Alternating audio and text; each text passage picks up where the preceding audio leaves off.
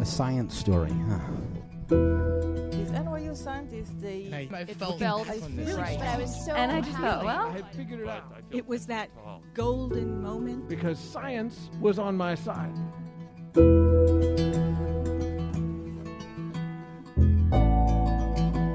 Hey everyone, I'm Ben Lillie, and welcome to the Story Collider, where we bring you true personal stories about science. This episode is brought to you by Shutterstock.com. With over 39 million high quality stock images, Shutterstock helps take your creative projects to the next level. New accounts will receive 20% off any image order. Go to Shutterstock.com and use offer code Collider914. This week's story is from Nelson Lugo. The story was recorded in August 2014 at Littlefield in Brooklyn.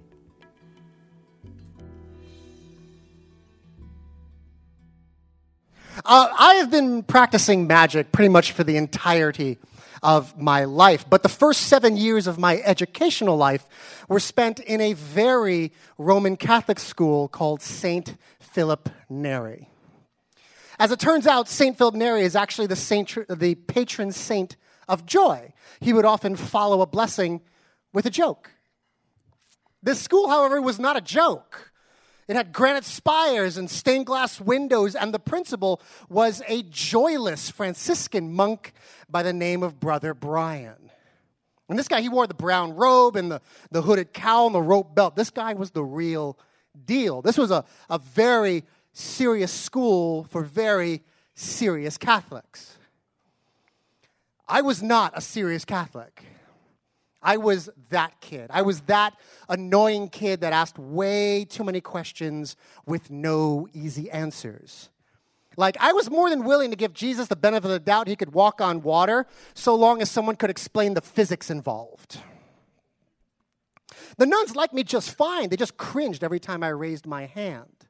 You see, I had read the Bible and I had no problem pointing out all the inconsistencies. Uh, there was that time I wore a yarmulke to school because I found out that Jesus was in fact Jewish.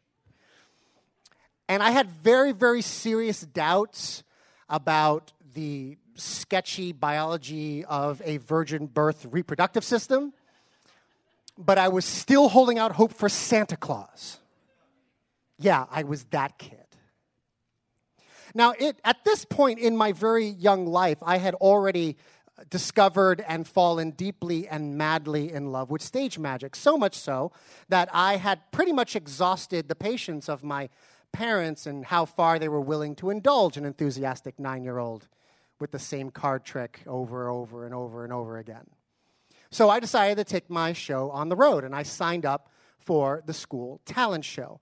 I got the bright idea to, compi- to combine my Christmas magic kit with my birthday chemistry set to uh, create one spectacular act. And with just a few household chemicals, I was prepared to give the wonders of magic to the very faithful.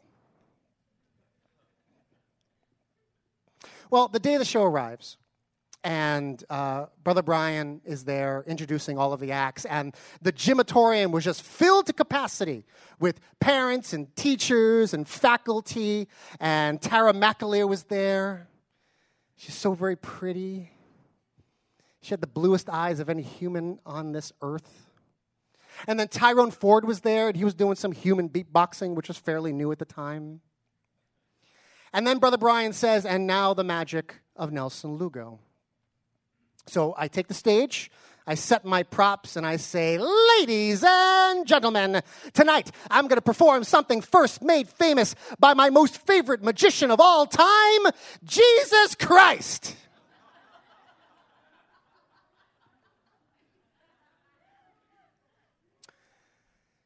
They had the exact opposite reaction because the crowd went silent. This is my first time on stage. I don't know that this is a bad thing, so I just keep going.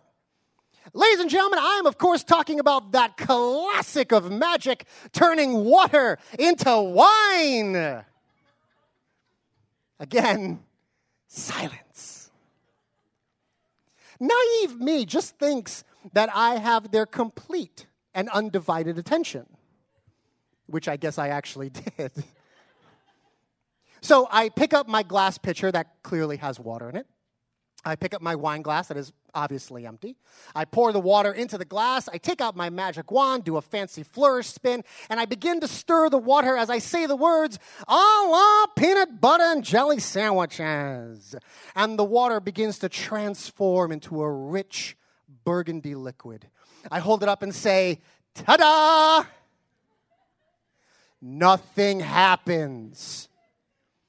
I'm starting to panic now because traditionally, when I played these events at home in my overactive imagination, this is where the thunderous standing ovation should occur.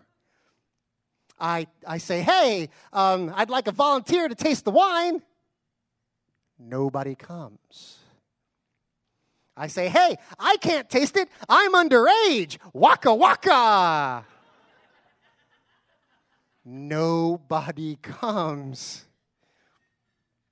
I look over to the side of the stage where the principal is standing, uh, poker faced, and I say, Hey, Brother Brian, would you like to taste it? It's sacrilegious. Now, in my defense, I was only nine years old. Clearly, I had no idea what sacrilegious meant. Also, to my very young ears, it sounds a lot like the word delicious. Brother Brian, without missing a beat, takes the stage, takes the, his, the glass, puts his arm around me, and says, The magic of Nelson Lugo, and escorts me off stage. And my little nine year old magician heart breaks. No amount of imagination could have prepared me for that devastating silence. Now, I don't want to give too much away, but it's probably a very good thing that nobody actually tasted that wine. Uh, and I'm going to stop for just a moment and issue a spoiler alert. Uh, I'm about to describe how the magic trick works, so if you want to keep the mystery, plug your ears now. Basically, it's two common chemicals it's iodine and spray starch. Uh, they are hidden, I know, oh, I know, right? Uh, they're hidden inside a hollow compartment inside the magic wand. And when I stir the water, it becomes introduced into the water. Now, the water is a neutral pH, and the iodine is actually an indicator for the spray starch. Um, in the water, uh, the iodine actually, uh, the spray starch combines with the iodine, and that's what produces the rich purple color. Now, iodine is produced by humans for nutritional and medical applications. Um, however, the amount of iodine and spray starch I was actually using, well, no one would have died per se, but after the vomiting and diarrhea, they probably would have wished for death. Again, in my defense, I was only nine years old. It isn't until the very next day that I realize I'm in a profound amount of trouble. Apparently, there were calls and complaints and demands of my expulsion. Expulsion. When I was at St. Philip Neri, they still practiced corporal punishment, uh, which often took the form of a metal ruler across the back of the hand. Now, I was pretty sure I was not going to get hit. And I was certainly no stranger to detention, but expulsion, that was new and terrifying. My parents were not wealthy people. Uh, in order to send my sister and I to this private school, it cost $250 a month, and we're talking early 1980s money here. I managed to make it all the way to lunchtime before I got called to the principal's office. And I'm standing there in front of this gigantic oak desk. And it seems like a very long time before Brother Brian says anything to me until he says, Nelson, I'm not going to expel you. On two conditions. One, when you perform again, and you should perform again, just run your act by me first for a little fact checking. And two, why did the thing is when you Nelson? How did you do that? Thank you.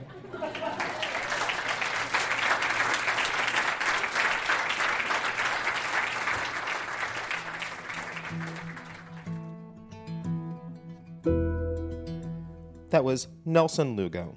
Nelson is a magician, sideshow artist, and Batman enthusiast. He was featured by Time Out New York as a New York entertainer to watch and co hosts a podcast called The Epic Piecast for NerdyShow.com. He's been a guest speaker for the Sunday Assembly NYC, a guest singer for the BTK Band, an invited storyteller at Adam Wade's Whatever Happened to the Nerds, as well as for the Five Boro Story Project. He's currently performing a solo show called Gathering the Magic at the Tank Theater NYC. This episode was supported by Shutterstock. At Shutterstock.com, you'll find the perfect image or video for your next creative project.